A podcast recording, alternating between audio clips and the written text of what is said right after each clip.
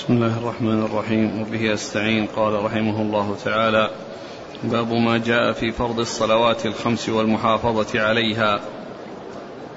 قال حدثنا حرملة بن يحيى المصري. قال حدثنا عبد الله بن وهب. قال أخبرني يونس بن يزيد عن ابن شهاب عن أنس بن مالك رضي الله عنه أنه قال قال رسول الله صلى الله عليه وسلم فرض الله على أمتي خمسين صلاة فرجعت بذلك حتى آتي على موسى عليه السلام فقال موسى ماذا افترض ربك على أمتك؟ قلت فرض علي خمسين صلاة. قال فارجع إلى ربك فإن أمتك لا تطيق ذلك. فراجعت ربي فوضع عني شطرها فرجعت إلى موسى فأخبرته فقال ارجع إلى ربك فإن أمتك لا تطيق ذلك. فراجعت ربي فقال هي خمس وهي خمسون. لا يبدل القول لدي. فرجعت إلى موسى فقال ارجع إلى ربك. فقلت قد استحييت من ربي. بسم الله الرحمن الرحيم. الحمد لله رب العالمين وصلى الله وسلم وبارك على عبده ورسوله نبينا محمد وعلى آله وأصحابه أجمعين. أما بعد فيقول الإمام ابن ماجه رحمه الله باب فرض الصلوات الخمس والمحافظة عليها. فرض الصلوات الخمس أصل فرضها وأين كان وأنه كان ورسول الله صلى الله عليه وسلم في السماء ليلة أن عرج به عليه الصلاة والسلام فرض الله عليه الصلوات الخمس وكانت في أول فرضها خمسين خمسين صلاة في اليوم والليلة. والرسول عليه الصلاة والسلام استسلم وانقاد ولم يراجع في التخفيف. ولما مر بموسى عليه الصلاة والسلام قال له ارجع إلى ربك واسأله التخفيف فإن أمتك لا تطيق ذلك. فرجع وقال هنا يعني خفف الله عنها الشطر فقيل المراد بالشطر النصف وقيل جزء من الصلوات وقد جاء في بعض الأحاديث تفصيل ذلك وأنه خمسا خمسا فيكون ذكر الشطر هنا على سبيل الاختصار ولا ينافي التفصيل الذي جاء في بعض الأحاديث الصحيحة. ولم يزل يراجع حتى حتى صارت خمسا. بدل الخمسين. فقال الله عز وجل ما يبدل القول لدي هي خمس في العمل وخمسون في الأجر. إذن الشيء الذي فرض في الأول وهو خمسون أجره حاصل. وذلك أن الخمسة والعشرة الحسنة بعشر أمثالها والصلاة الواحدة بعشر صلوات يعني يكون الإنسان يفعل العشر الخمس وله أجر خمسين. يعني معناه أنه آه، من حيث الأجر ما حصل تخفيف وإنما حصل تخفيف بالفعل. حصل تخفيف في الفعل والشيء الذي آه، والأجر حاصل بفعل هذه الخمس. وهذا من فضل الله عز وجل وكرمه وإحسانه إلى عباده إلى هذه الأمة على هذه الأمة. ثم إن هذا الحديث يعني آه، فيه بيان أهمية صلوات الخمس وعظيم شأنها وكونها فرضت في السماء هذا دال على عظيم شأنها وهو أحد الأمور الكثيرة أو الوجوه الكثيرة الدالة على عظيم شأن الصلاة. لأنها فرضت رسول الله صلى الله عليه وسلم في السماء ليلة المعراج. وهذا يدلنا على أهميتها وعلى عظيم شأنها. وقد جاء في بيان أهمية الصلاة نصوص كثيرة منها أن أن الرسول صلى الله عليه وسلم بين أنها الحد الفاصل بين المسلمين والكفار وبين أنها عمود الإسلام. وبي وأوصى بها في آخر حياته عليه الصلاة والسلام. وأخبر أن أهل سقر إذا دخلوا سقر يجيبون في أول ما يجيبون بأنهم ما كانوا يصلون. وكذلك أيضا كونها تنهى عن الفحشاء والمنكر أخبار الله عز وجل بأنها تنهى عن الفحشاء والمنكر. وكذلك كونها آخر ما يفقد في هذه الحياة الدنيا. وأول ما يحاسب عليه العبد يوم القيامة كل هذه أمور تدل على أهمية الصلاة وعلى عظيم شأنها عند الله عز وجل. ثم أيضا في الحديث دليل على النسخ قبل التمكن من الامتثال لأن النسخ أكثر ما يكون بعد الفعل فإنه ينسخ الفعل بعد أن يعمل به الناس. لكن هذه لكن هذه المسألة التي دل عليها الحديث هذا الحديث النسخ قبل التمكن من الامتثال لأنها فرضت خمسين ولم تفعل وإنما فعل خمس الذي استقر عليه الأمر في الآخر والفرض كانت خمسين والتكليف بخمسين ولكن ذلك نسخ قبل التمكن من الامتثال وفائدة ذلك أي كون الإنسان يكلف بشيء ثم ينسخ قبل أن يمتثل فائدته ظهور الاستسلام والانقياد. وأن المأمور مذعن منقاد للشيء الذي أمر به. ولكن الله عز وجل خفف ذلك. لكن الفائدة التي ترتبت على ذلك والتي ظهرت على ذلك هي ظهور الاستسلام والانقياد من المأمور. ومثل هذا أمر إبراهيم الخليل بذبح ابنه ونسخ ذلك قبل قبل الامتثال قبل الذبح نسخ وفائدة ذلك يعني كما عرفنا إظهار الاستسلام والانقياد. وعلى هذا فالخليلان محمد صلى الله عليه وسلم وإبراهيم حصل منهما أنهما أمرا بأمر فيه مشقة واستسلم وانقاد لأمر الله عز وجل. ولكن الله عز وجل نسخ ذلك قبل أن يحصل الفعل. إذا هذا يعني يعني هذه القصة في الإسراء وقصة آه، أمر إبراهيم بذبح ابنه إسماعيل دال على أن, أن على على على مسألة النسخ قبل التمكن من الامتثال. وفائدته حصول وظهور آه، استسلام وانقياد المأمور وعدم تردده وعدم آه، توقفه في الاستسلام بل هو مذعن. الرسول صلى الله عليه وسلم أمر بخمسين فاستعد وإبراهيم أمر بذبح فاستعد ولكن الله عز وجل ابتلاهم وامتحنهم وظهر استسلامهم وانقيادهم ثم نسخ ذلك قبل أن يفعلوا.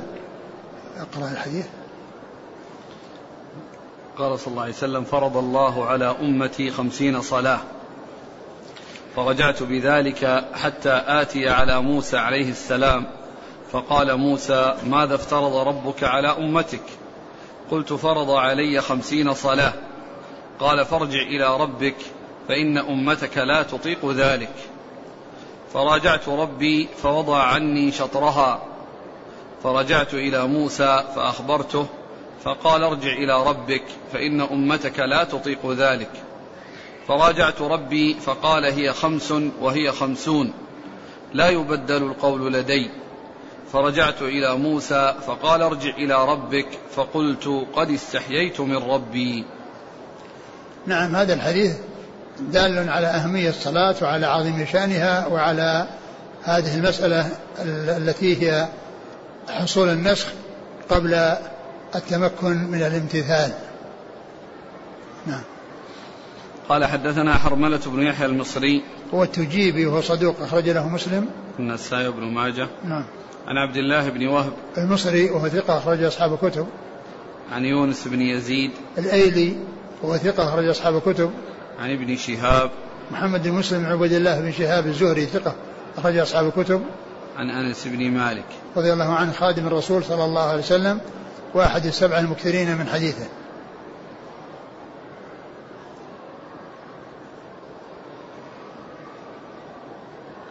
قال حدثنا أبو بكر بن خلاد الباهلي قال حدثنا أبو الوليد قال حدثنا شريك عن عبد الله بن عصم.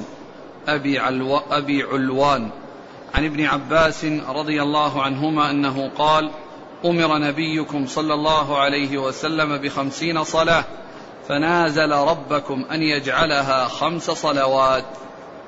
ثم ذكر هذا الحديث عن ابن عباس. نعم.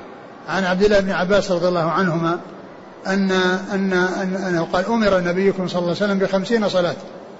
يعني كلف وأمر وفرض عليه خمسون صلاة ونازل ربه فجعلها خمسا.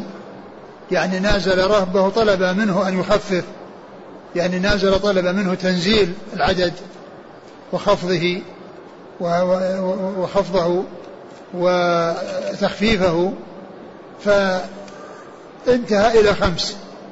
انتهى إلى خمس.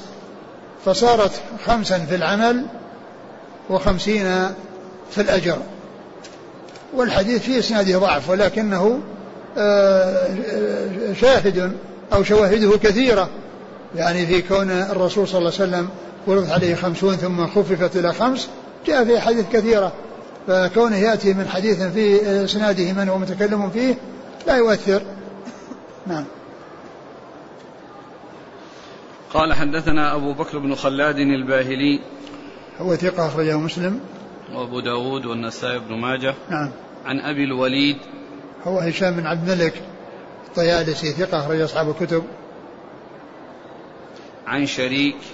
شريك بن عبد الله النخعي الكوفي وهو صدوق أخرجه البخاري تعليقا ومسلم وأصحاب السنن. عن عبد الله بن عصر وهو؟ صدوق يخطئ نعم. أبو داود والترمذي وابن ماجه. نعم. عن ابن عباس.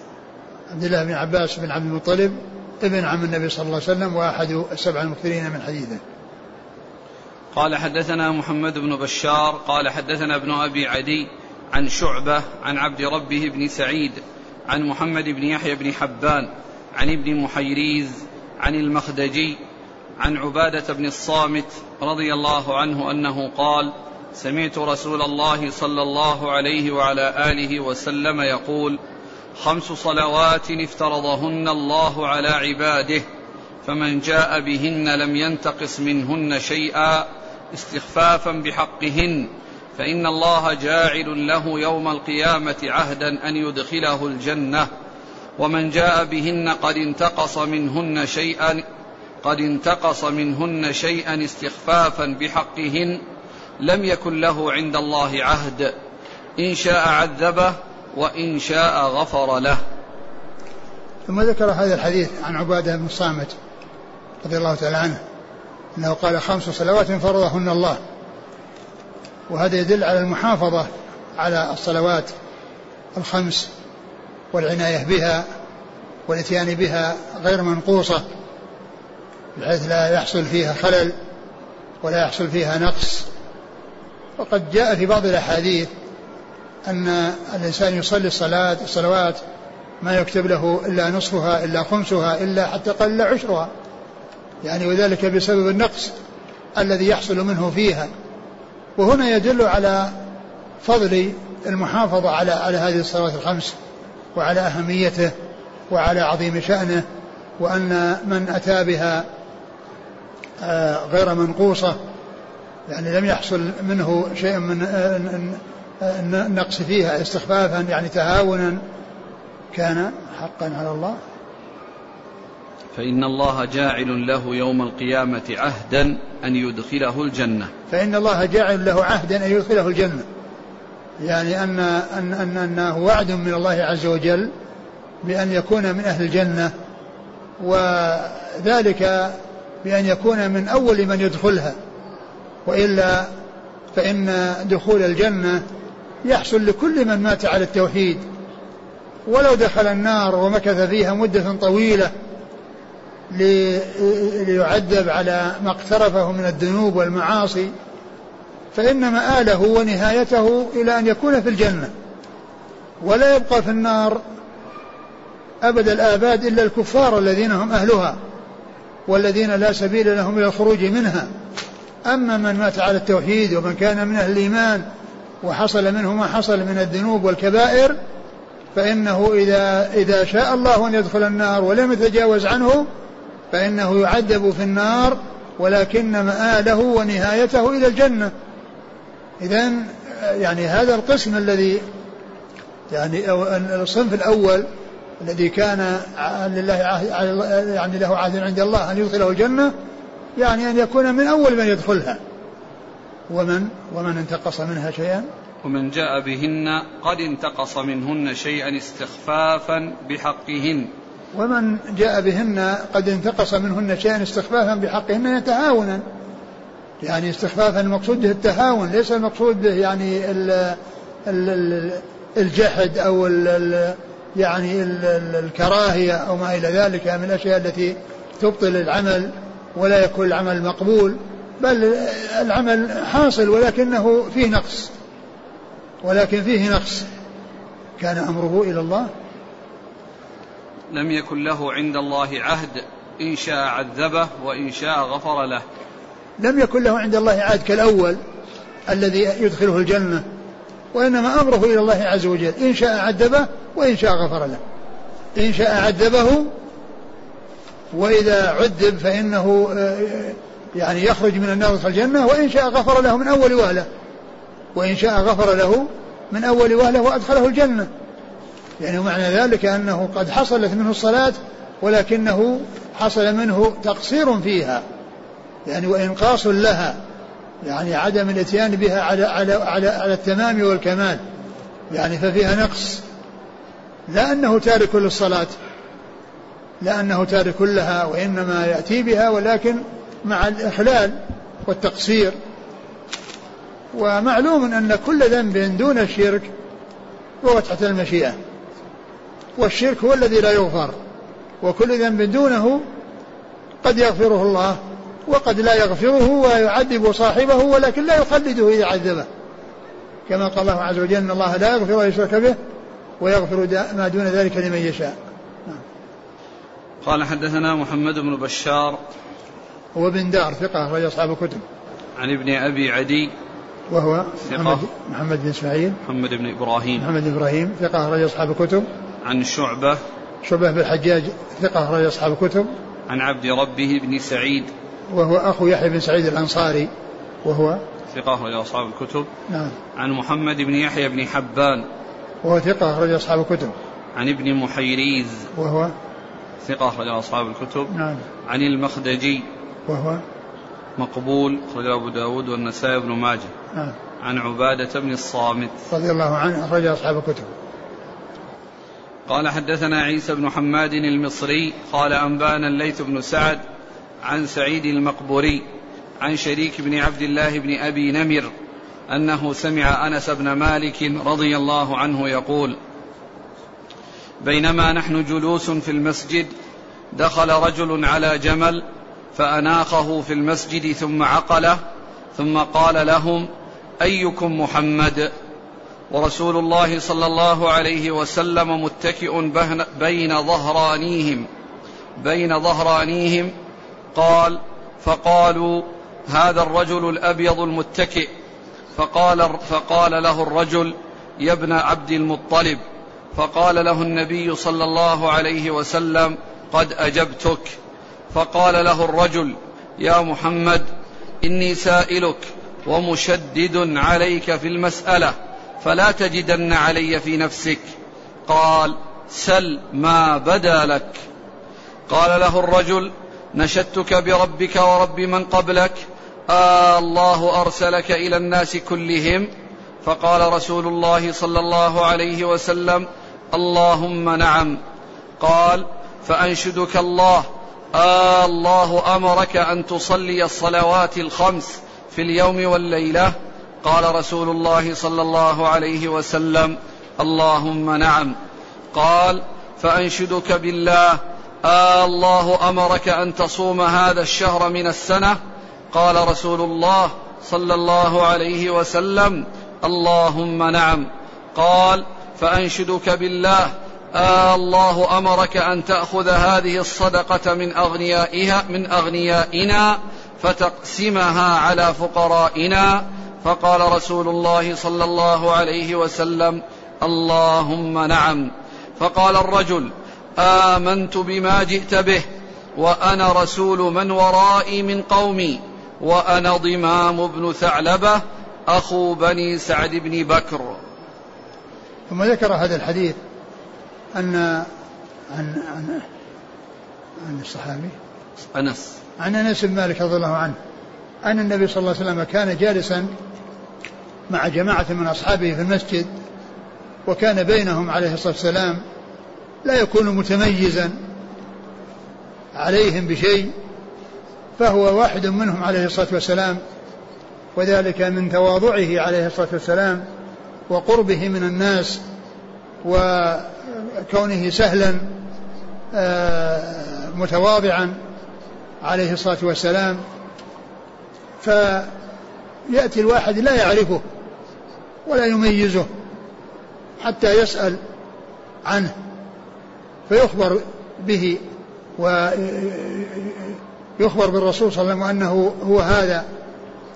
فجاء رجل على جمل وأناخه وجاء إلى النبي صلى الله عليه وسلم يعني وهو بين هؤلاء القوم بين ظهرانيهم يعني قد أحاطوا به. فقال أيكم محمد؟ أيكم محمد؟ فقالوا هذا الرجل الأبيض المتكئ وكان متكئا عليه الصلاة والسلام. فقال يا ابن عبد المطلب إني سائلك ومشدد عليك يعني في مسألتي فلا تجدن في نفسك علي شيء. قال سل ما بدا لك.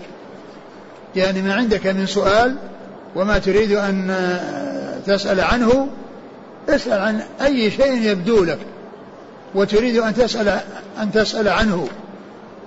فقال آه, آه الله قال أول أول. آه الله أرسلك إلى الناس كلهم. آه الله أرسلك إلى الناس كلهم. يعني هل أنت رسول من عند الله عز وجل للناس جميعا؟ قال اللهم نعم. يعني الله تعالى أرسله. يعني هذا السؤال الذي يسأل عنه أجابه بأنه أرسل إلى الناس كافة. والرسول عليه الصلاة والسلام أرسله الله لثقلين الجن والإنس وهو خاتم النبيين لا نبي بعده ولهذا صارت رسالته لكل أحد لعموم الإنس والجن لأنه لا نبي بعده بخلاف الأنبياء السابقين. فإنهم يبعثون إلى قومهم ثم يأتي أقوام يبعث إليهم أنبياء آخرون. وأما هذه الأمة فإن نبيها محمد عليه الصلاة والسلام ورسالته عامة لكل الإنس والجن. فكل من ك... فأمة محمد عليه الصلاة والسلام كل إنسي وجني من حين بعثته صلى الله عليه وسلم إلى قيام الساعة. من حين بعث عليه الصلاة والسلام إلى قيام الساعة هؤلاء هم أمته أمة الدعوة. لأن الدعوة موجهة لكل إنسي وجني. من حين بعث عليه الصلاة والسلام إلى قيام الساعة. وأما أمة الإجابة وهم الذين دخلوا في الإسلام. وشهدوا أن لا إله إلا الله وأن محمد رسول الله عليه الصلاة والسلام ودخلوا في هذا الدين الحنيف. فهذه أمة أمة الإجابة. فإذا هناك أمتان أمة دعوة وأمة إجابة. أمة الدعوة الإنس والجن جميعا من حين بعثته صلى الله عليه وسلم إلى قيام الساعة وأمة الإجابة الذين دخلوا في هذا الدين الحنيف. بعد أن بعث الله رسوله الكريم عليه الصلاة والسلام دخلوا في دينه الحنيف. وقد جمع الله عز وجل بين الأمتين في آية واحدة وهي قول الله عز وجل والله يدعو إلى دار السلام ويهدي من يشاء إلى صراط مستقيم. فقوله والله يدعو إلى دار السلام يعني كل أحد. كل مدعو إلى دار السلام. ما أحد يدعى وأحد ما يدعى. فالدعوة عامة لكل أحد. والله يدعو إلى دار السلام حذف المفعول. يعني كل أحد. والله يدعو كل أحد. وقال الله عن النبي صلى الله عليه وسلم وإنك لا تهدي إلى صراط مستقيم. تهدي كل أحد. ثم ذكر الأمة الثانية التي أمة الإجابة. قال ويهدي من يشاء إلى صراط مستقيم. فالذين هداهم الله إلى صراط مستقيم ودخلوا في الدين هؤلاء هم هم أمة الإجابة. فسأل هذا الرجل الذي هو ضمام بن ثعلبة نعم. سأل يعني سأل النبي صلى الله عليه وسلم هذا السؤال عن كونه رسول إلى الناس ف ثم سأله عن الصلاة فقال أنشدك أنشدك بالله. الله أمرك أن آه، تصلي خمس صلوات في اليوم والليلة؟ قال اللهم نعم. ثم سأله عن صيام الشهر اللي هو رمضان. هل فرض الله ذلك عليك؟ قال اللهم نعم.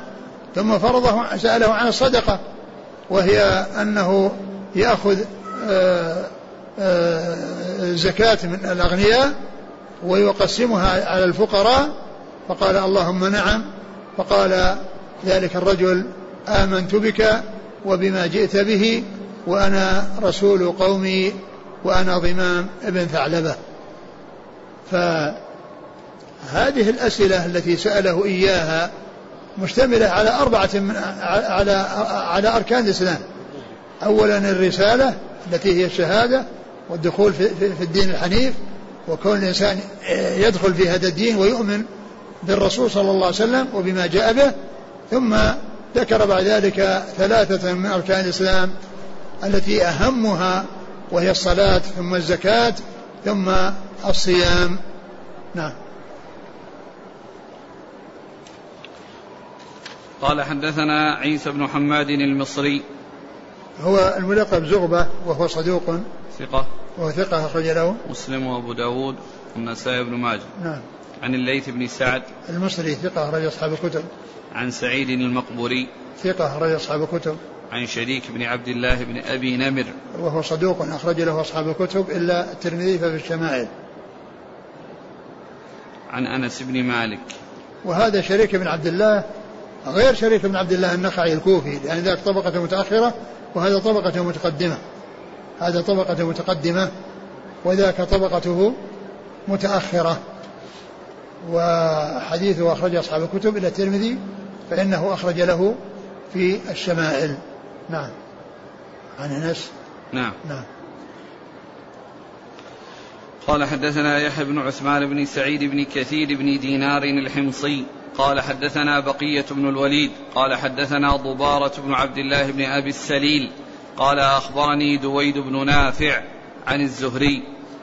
قال قال سعيد بن المسيب إن أبا قتادة بن ربعي رضي الله عنه أخبره أن رسول الله صلى الله عليه وسلم قال قال الله عز وجل افترضت على أمتك خمس صلوات وعهدت عندي عهدا وعهدت عندي عهدا أنه من حافظ عليهن لوقتهن أدخلته الجنة ومن لم يحافظ عليهن فلا عهد له عندي.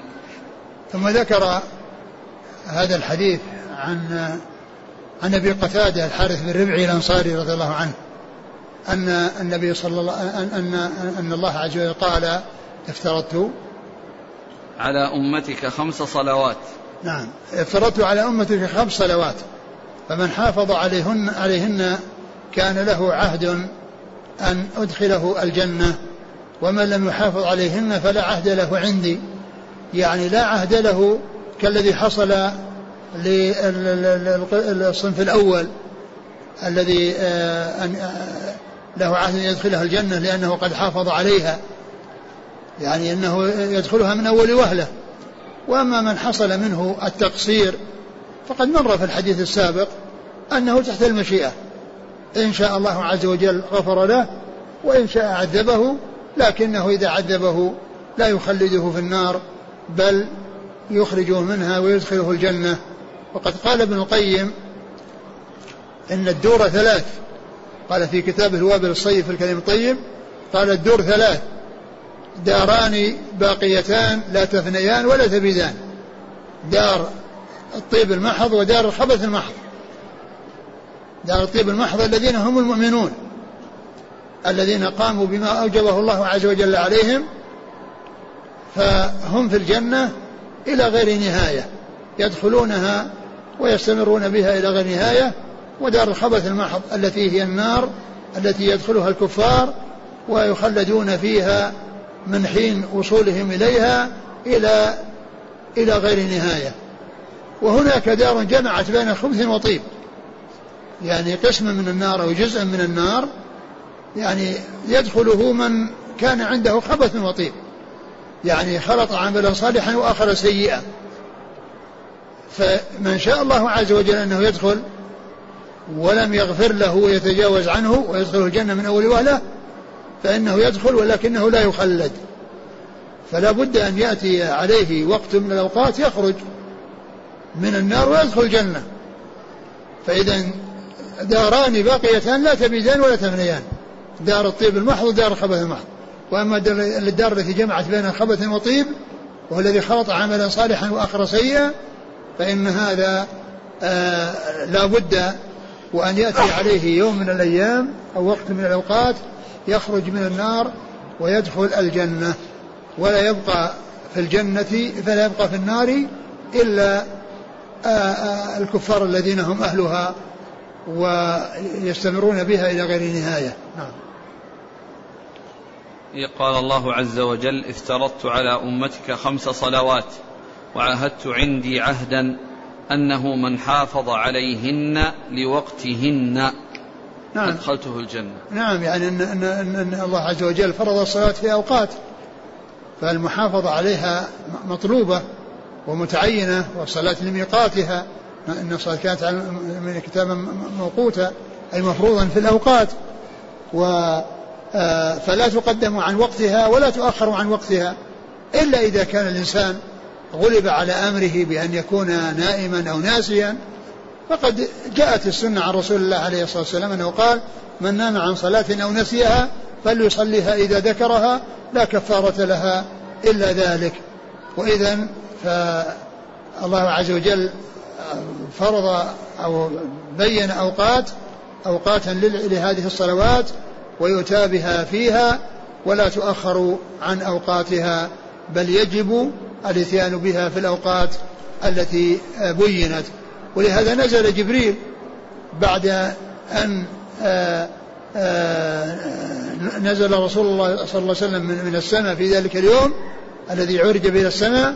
نزل جبريل فأمه خمس صلوات في أول وقت ثم أمه في اليوم الثاني الخمس صلوات في آخر الوقت ثم قال الصلاة بين هذين الوقتين.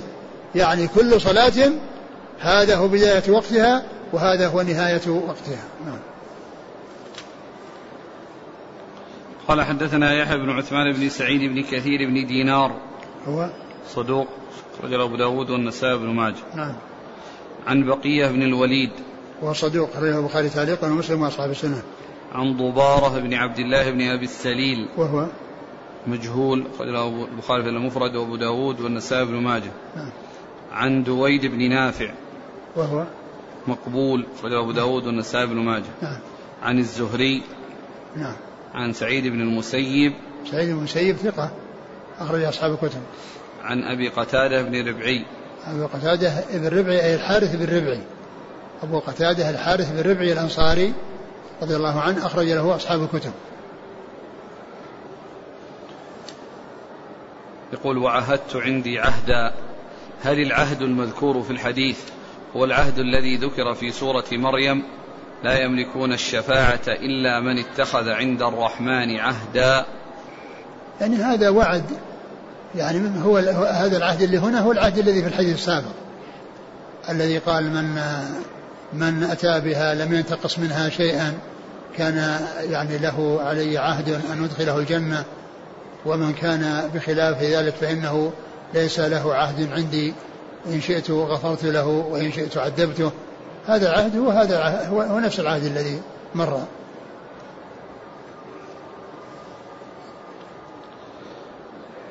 قال رحمه الله تعالى باب ما جاء في فضل الصلاة في المسجد الحرام ومسجد النبي صلى الله عليه وسلم.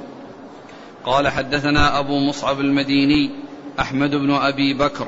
قال حدثنا مالك بن أنس عن زيد بن رباح وعبيد الله بن أبي عبد الله عن أبي عبد الله الأغر عن أبي هريرة رضي الله عنه أن رسول الله صلى الله عليه وسلم قال صلاة في مسجدي هذا أفضل من ألف صلاة فيما سواه إلا المسجد الحرام.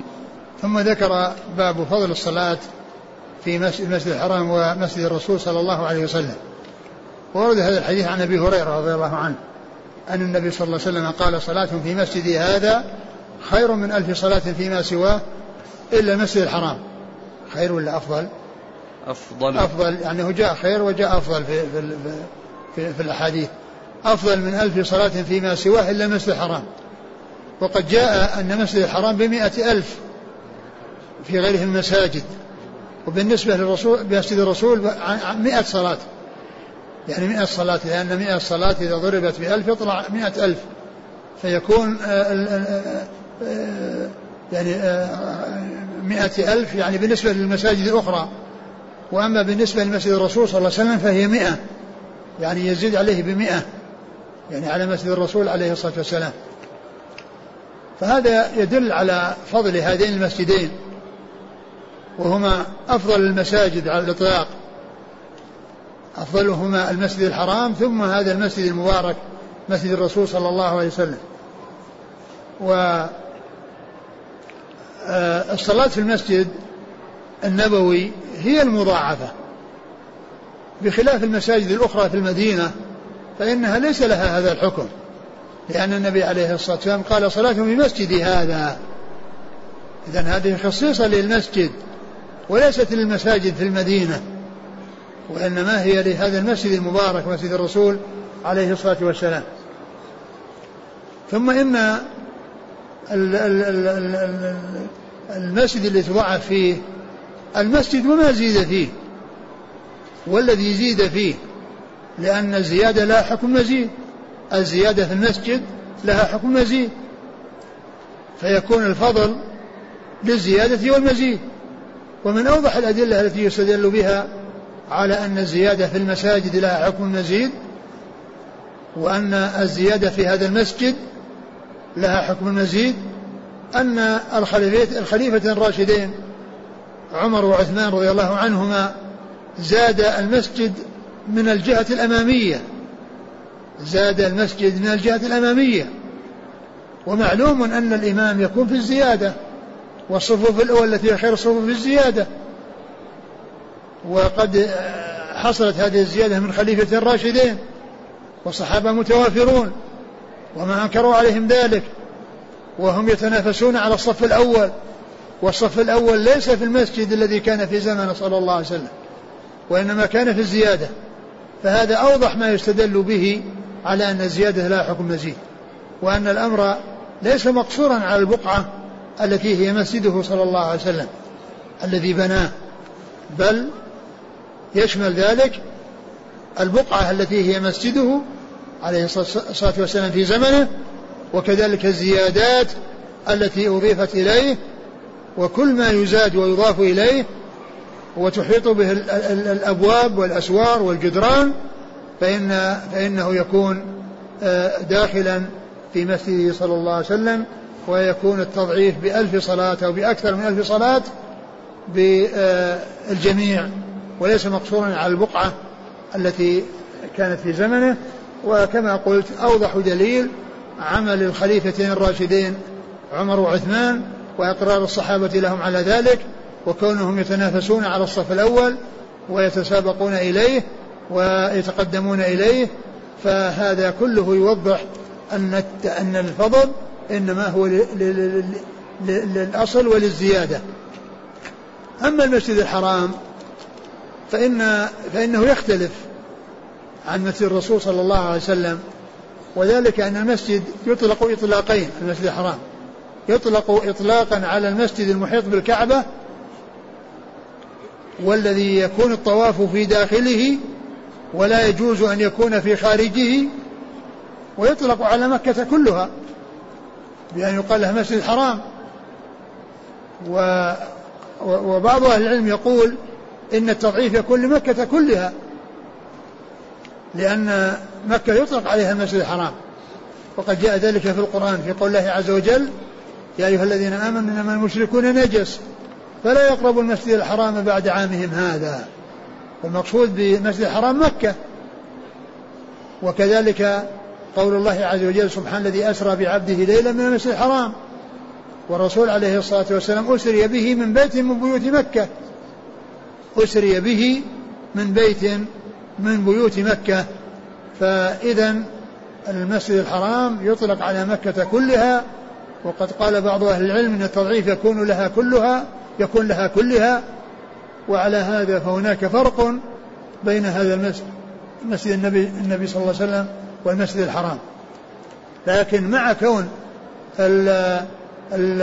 مكة كلها يقال لها مسجد الحرام على هذا القول وهو قول قوي آه، لا يعني أن أن الناس يتهاونون في الذهاب إلى الكعبة والطواف بها والصلاة حولها فإن الفرق بين الذي يذهب إلى الكعبة ويطوف بها أو يصلي في أي مكان مكة كالفرق بين الصف الأول وآخر الصفوف. كالفرق بين الصف الأول وآخر الصفوف هي متفاوتة. وليس وليس وليس الناس على حد سواء إذا صلوا في مسجد الرسول صلى الله عليه وسلم.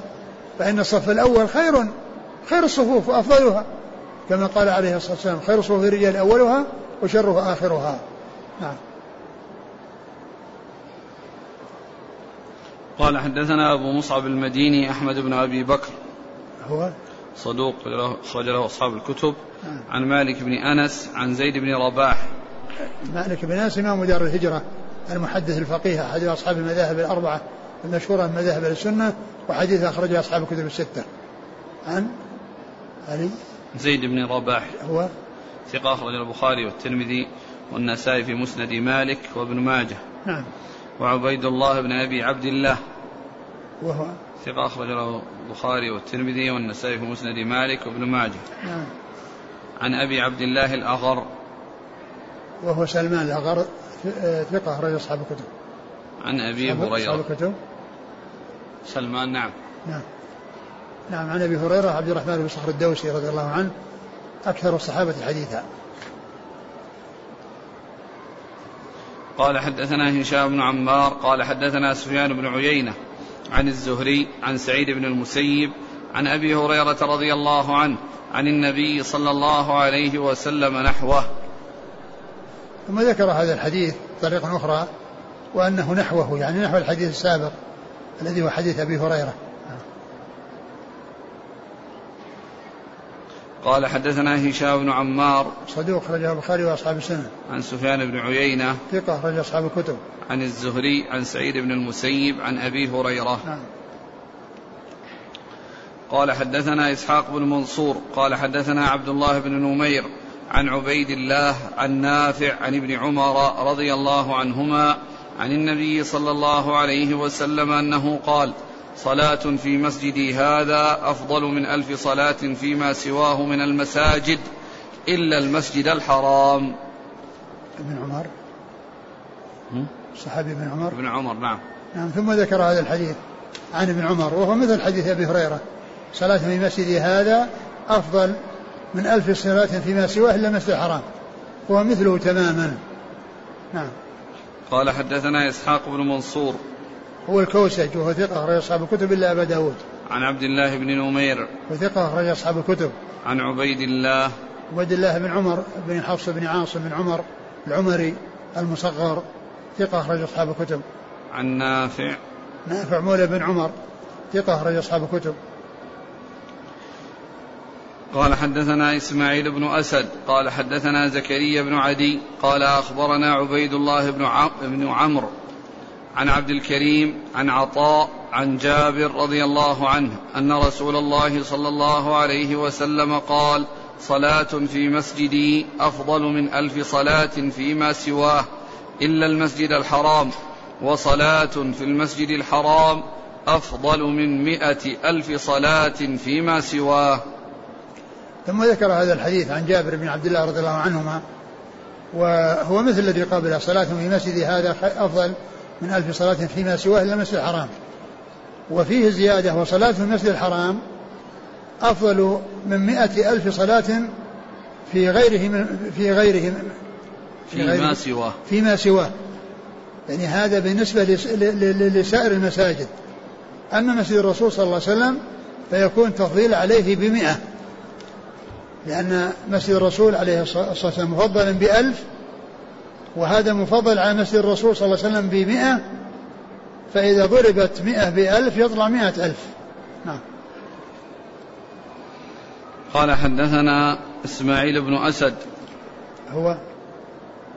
صدوق خرج أبو داود وابن ماجه. نعم. عن زكريا بن عدي. وهو؟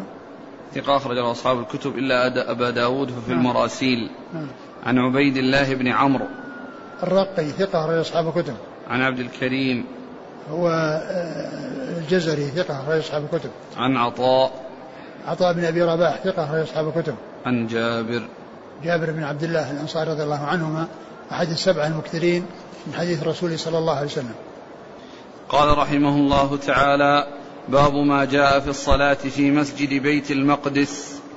قال حدثنا إسماعيل بن عبد الله الرقي قال حدثنا عيسى بن يونس قال حدثنا ثور بن يزيد عن زياد بن أبي سودة عن أخيه عثمان بن أبي سودة عن ميمونة مولاة النبي صلى الله عليه وسلم ورضي الله عنها أنها قالت قلت يا رسول الله أفتنا في بيت المقدس قال أرض المحشر والمنشر.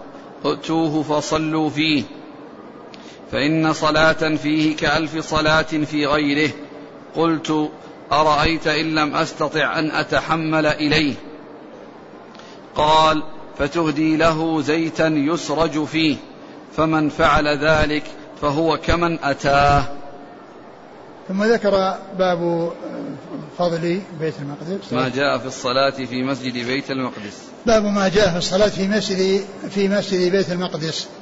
يعني في المسجد الأقصى المبارك الذي آه، أسري بالرسول صلى الله عليه وسلم إليه ثم عرج به إلى السماء من هناك. و وهو أحد المساجد الثلاثة التي لا تشد الرحال إلا إليها. وهو أحد المساجد الأربعة التي لها فضيلة خاصة وجاء فيها نصوص خاصة وهي بالإضافة إلى المساجد التي تشد إليها الرحال مسجد قباء. لأن هذه المساجد الأربعة هي التي ورد فيها فضل خاص إلا أن هذه الثلاثة تشد إليها الرحال. وأما مسجد قباء فلا تشد إليه الرحال. ولا يجوز لإنسان أن يشد الرحل إلى المدينة ليصلي في مسجد قباء ثم يرجع. لأن الرسول عليه الصلاة والسلام قال لا يشهد رحال إلا إلى هذه المساجد المسجد الحرام والمسجد هذا والمسجد الأقصى. لكن من جاء المدينة آه، لهذا المسجد أو لغير ذلك وأراد أن يصلي في مسجد قباء فيفعل. لكن كونه يسافر من أجله ويشد الرحلة من أجله هذا مخالف للحديث الذي قال فيه النبي صلى الله عليه وسلم لا تشد الرحال إلا إلى ثلاث مساجد. ثم ذكر هذا الحديث عن عن أسماء عن عن أسماء مولاة ميمونة. ميمونة مولاة النبي صلى الله عليه وسلم. مولاة النبي صلى الله عليه وسلم. ميمونة بنت سعد.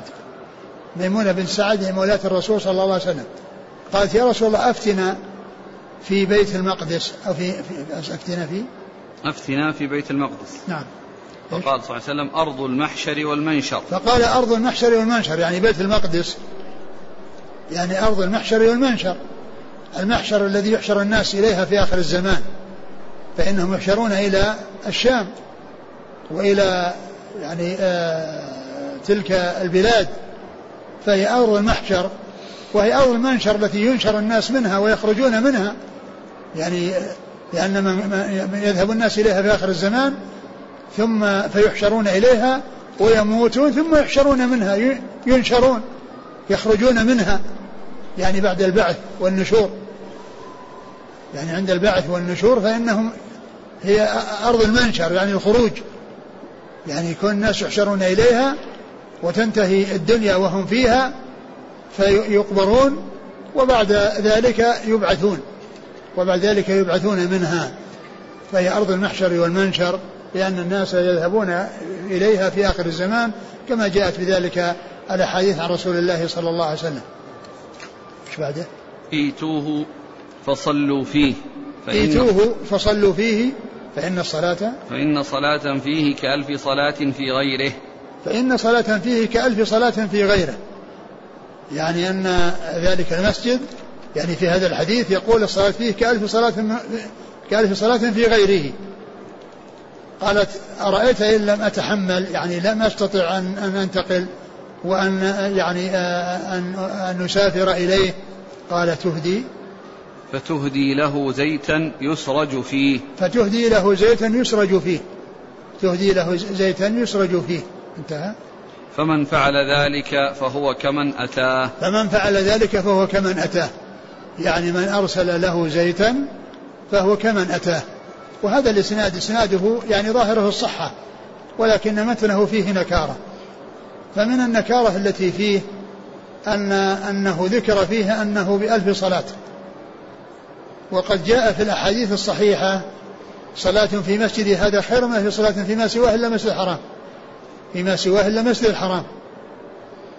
وأيضا فيه آه، آه، إهداء الزيت. ومعلوم أن أرض الشام هي أرض الزيت وأرض الحجاز ليست أرض زيت. يعني ف فإهداؤه إلى مكانه وإلى يعني مثل ما قال قال الذهبي يعني إهداء آه، يعني آه، آه، من من من من من من, من عدمه إلى معدنه. يعني إنه يهدى من مكان لا ليس فيه الزيت إلى مكان يكون فيه الزيت لأن الزيت انما هو في تلك الأرض المباركة أرض الشام هي محل الزيت والتي يكثر فيها الزيت فيكون الذهاب بها كالذي يهدي التمر إلى إلى إلى هجر أو يذهب بالتمر إلى هجر التي هي محل التمر ولهذا يعني يقولون كجالب التمر إلى هجر يعني الإنسان الذي يأتي بالشيء الذي آه، مكانه ذلك المهدى إليه أو الذي يوصل إليه فهذا بالنسبة للزيت يعني مثل الحجر بالنسبة للتمر. وثم أيضا كونه قال فمن أهدى كمن أتى إليه. إذا أرسل الإنسان زيت يعني كأنه ذهب إليه وصلى فيه. فيعني اللفظ أو المتن يعني فيه نكارة والإسناد ظاهره الصحة. نعم. قال حدثنا إسماعيل بن عبد الله الرقي. هو؟ صدوق غير ابن ماجه. نعم. عن عيسى بن يونس. هو ثقة أخرج أصحاب كتب عن ثور بن يزيد. وهو ثقة أخرج له. البخاري وأصحاب السنن. نعم. عن زياد بن أبي سودة. وهو؟ ثقة أخرج له داود بن ماجه. نعم. عن أخيه. وهو ثقة أخرج له. البخاري في المفرد وأبو داود والترمذي وابن ماجه. نعم. عن ميمونة مولاة النبي صلى الله عليه وسلم. أخرج لها. أصحاب السنن. نعم. قال حدثنا عبيد الله بن الجهم الأنماطي قال حدثنا أيوب بن سويد عن أبي زرعة الشيباني يحيى بن أبي عمرو. قال حدثنا عبد الله بن الديلمي عن عبد الله بن عمرو رضي الله عنهما عن النبي صلى الله عليه وسلم أنه قال لما فرغ سليمان بن داود عليهما السلام من بناء بيت المقدس سأل الله ثلاثا حكما يصادف حكمه وملكا لا ينبغي لأحد من بعده والا يأتي هذا المسجد أحد لا يريد إلا الصلاة فيه إلا خرج من ذنوبه كيوم ولدته أمه. فقال النبي صلى الله عليه وسلم أما اثنتان فقد أعطيهما وأرجو أن يكون قد أعطي الثالثة. ثم ذكر هذا الحديث عن عبد الله بن عمرو بن العاص رضي الله تعالى عنهما ويتعلق بفضل بيت المقدس أو المسجد الأقصى وأن سليمان بن داود عليه الصلاة والسلام لما فرغ من بناء بيت المقدس سأل الله عز وجل ثلاثا أن أن أن يعطيه أن سأل الله ثلاثا حكما يصادف حكمه. حكما يصادف حكمه. يعني حكما يوافق حكمه. وهو أن يجتهد في المسألة فيوافق حكم الله عز وجل. وملكا لا ينبغي لأحد من بعده. و وألا يأتي أحد هذا المسجد لا يريد إلا الصلاة فيه إلا خرج من ذنوبه كيوم ولدته وألا يأتي أحد لهذا المسجد لا يريد إلا الصلاة فيه إلا خرج من ذنوبه كيوم ولدته أمة.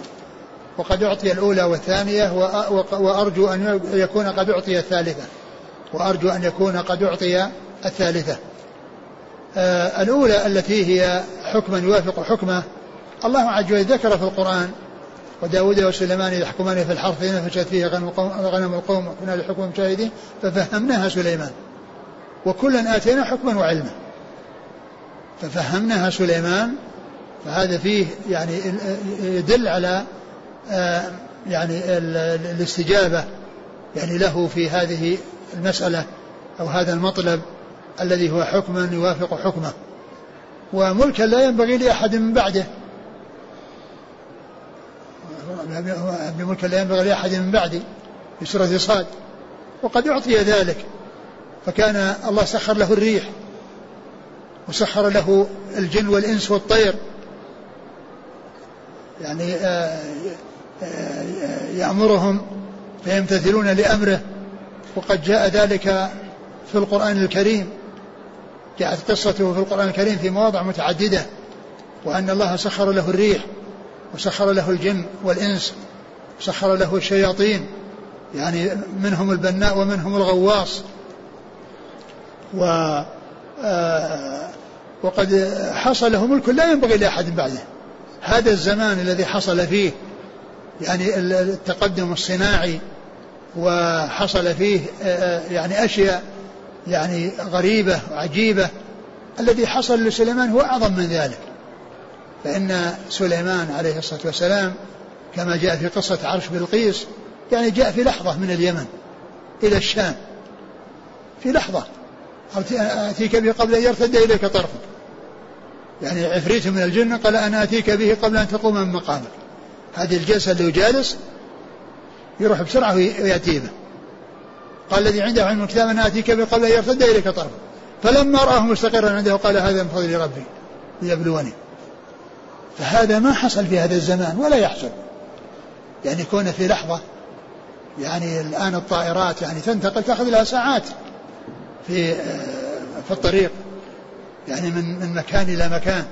وأما هذا في لحظة ملك لا ينبغي لأحد بعده. يعني حصل له ملك ما يحصل لأحد بعده. قال وأرجو أن يكون أعطي الثانية وهي أن يغفر لمن ذهب إلى ذلك المسجد. نعم. بناء بيت المقدس. هذا تجديد وليس يعني أصل البناء وليس أصل البناء. قال حدثنا عبيد الله بن الجهم الأنماطي. لأن لأنه جاء في الحديث سبق أن مر بنا أي مسجد وضع أول قال المسجد الحرام قلت ثم يعني ماذا؟ قال المسجد الأقصى. قلت كم كان بينهما؟ قال أربعون سنة. قال أربعون سنة.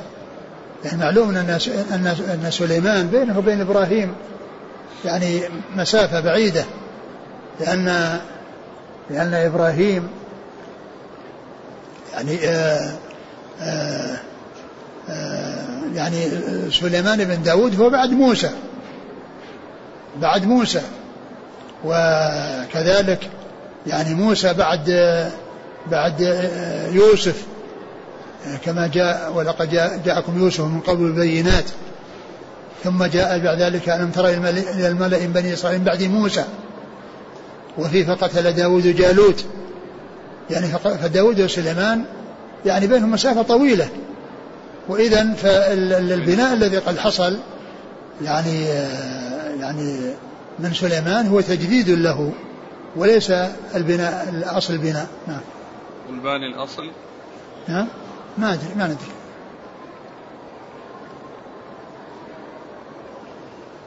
إذا ما يزعم بهيكل سليمان. آه يعني هذه المزاعم وهذه الأشياء هذه لا لا يلتفت إليها. الناس ما عندهم إلا هذا المسجد المبارك. نعم. قال حدثنا عبيد الله بن الجهم الأنماطي. هو. مقبول أخرجه ابن ماجه. عن أيوب بن سويد وهو صدوق يخطئ أخرجه أبو داود والترمذي بن ماجه. عن أبي زرعة الشيباني يحيى بن أبي عمرو وهو ثقة أخرج البخاري في المفرد وأصحاب السنن. نعم. عن عبد الله بن الديلمي وهو ثقة أخرجه أصحاب السنن. عن عبد الله بن عمرو. رضي الله عنهما أحد العبادلة الأربعة وقد من الصحابة وأخرج حديث أصحاب الكتب الستة. قال حدثنا أبو بكر بن أبي شيبة قال حدثنا عبد الأعلى عن معمر عن الزهري عن سعيد بن المسيب عن أبي هريرة رضي الله عنه أن رسول الله صلى الله عليه وسلم قال لا تشد الرحال إلا إلى ثلاثة مساجد قال حدثنا أبو بكر بن أبي شيبة قال حدثنا عبد الأعلى عن معمر عن الزهري عن سعيد بن المسيب عن أبي هريرة رضي الله عنه أن رسول الله صلى الله عليه وسلم قال لا تشد الرحال إلا إلى ثلاثة مساجد مسجد الحرام ومسجدي هذا والمسجد الأقصى. ثم ذكر حديث أبي هريرة في بيان آه، فضل المساجد الثلاثة وهي التي لا تشد الرحال إلا إليها وهي المسجد الحرام والمسجد النبوي والمسجد الأقصى. قال عليه الصلاة والسلام لا تشد الرحال إلا إلى هذه المساجد. يعني لا يسافر للتقرب إلى الله عز وجل في بقعة وعبادة الله عز وجل في بقعة إلا لهذه المساجد الثلاثة. وهذا يشمل السفر للمساجد وإلى غير المساجد.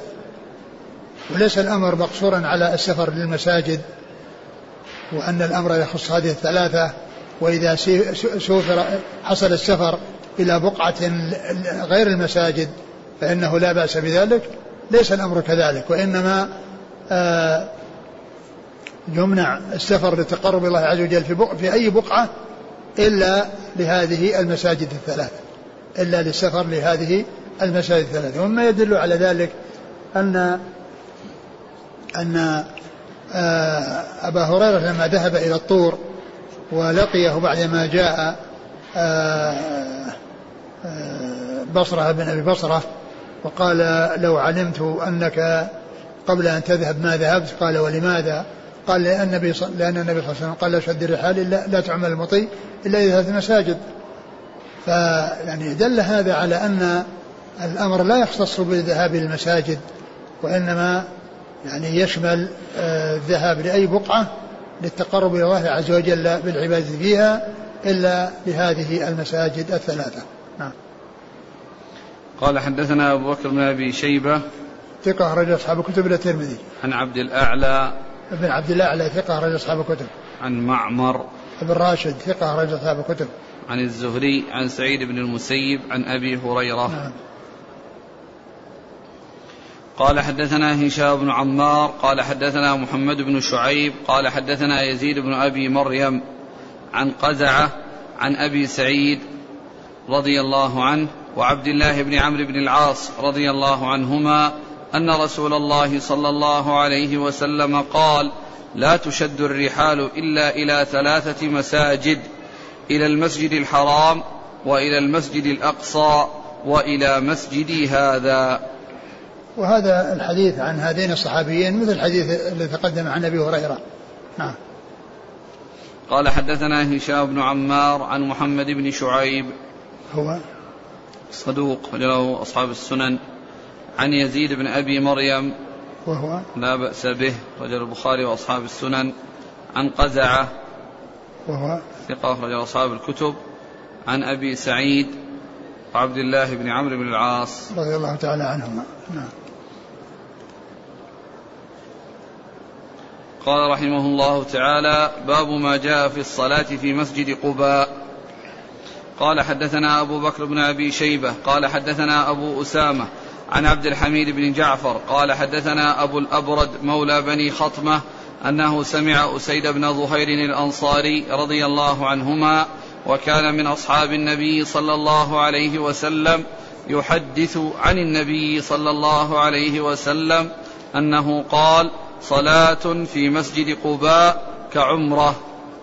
لبعده قال حدثنا هشام بن عمار قال حدثنا حاتم بن إسماعيل وعيسى بن يونس قال حدثنا محمد بن سليمان الكرماني قال سمعت أبا أمامة بن سهل بن حنيف رضي الله عنه يقول قال سهل بن حنيف رضي الله عنه قال رسول الله صلى الله عليه وسلم من تطهر في بيته ثم أتى مسجد قباء فصلى فيه صلاة كان له كأجر عمرة.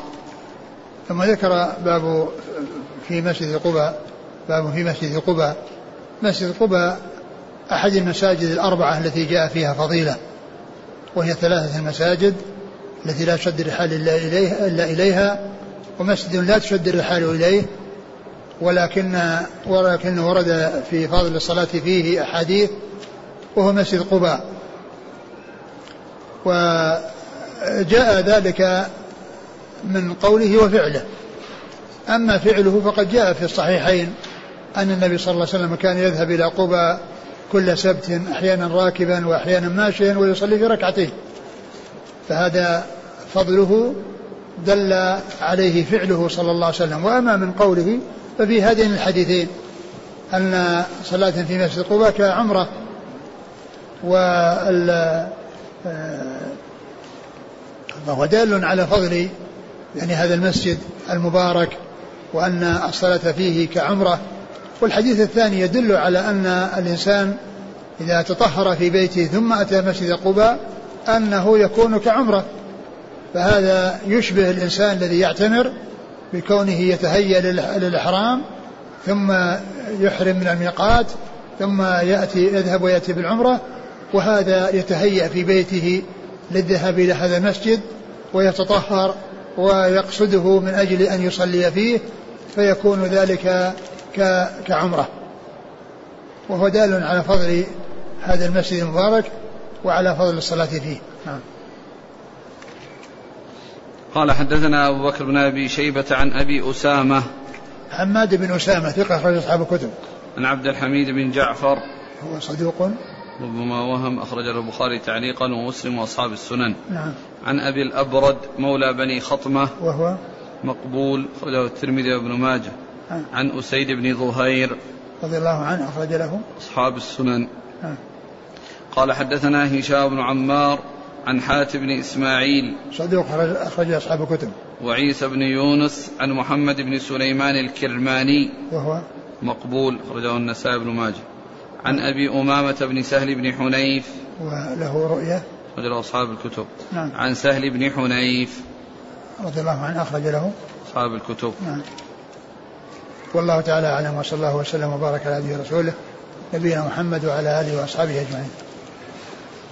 جزاكم الله خيرا وبارك الله فيكم ألهمكم الله الصواب ووفقكم للحق. نفعنا الله بما سمعنا وغفر الله لنا ولكم وللمسلمين أجمعين. سبحانك اللهم وبحمدك أشهد أن لا إله إلا أنت أستغفرك وأتوب إليك.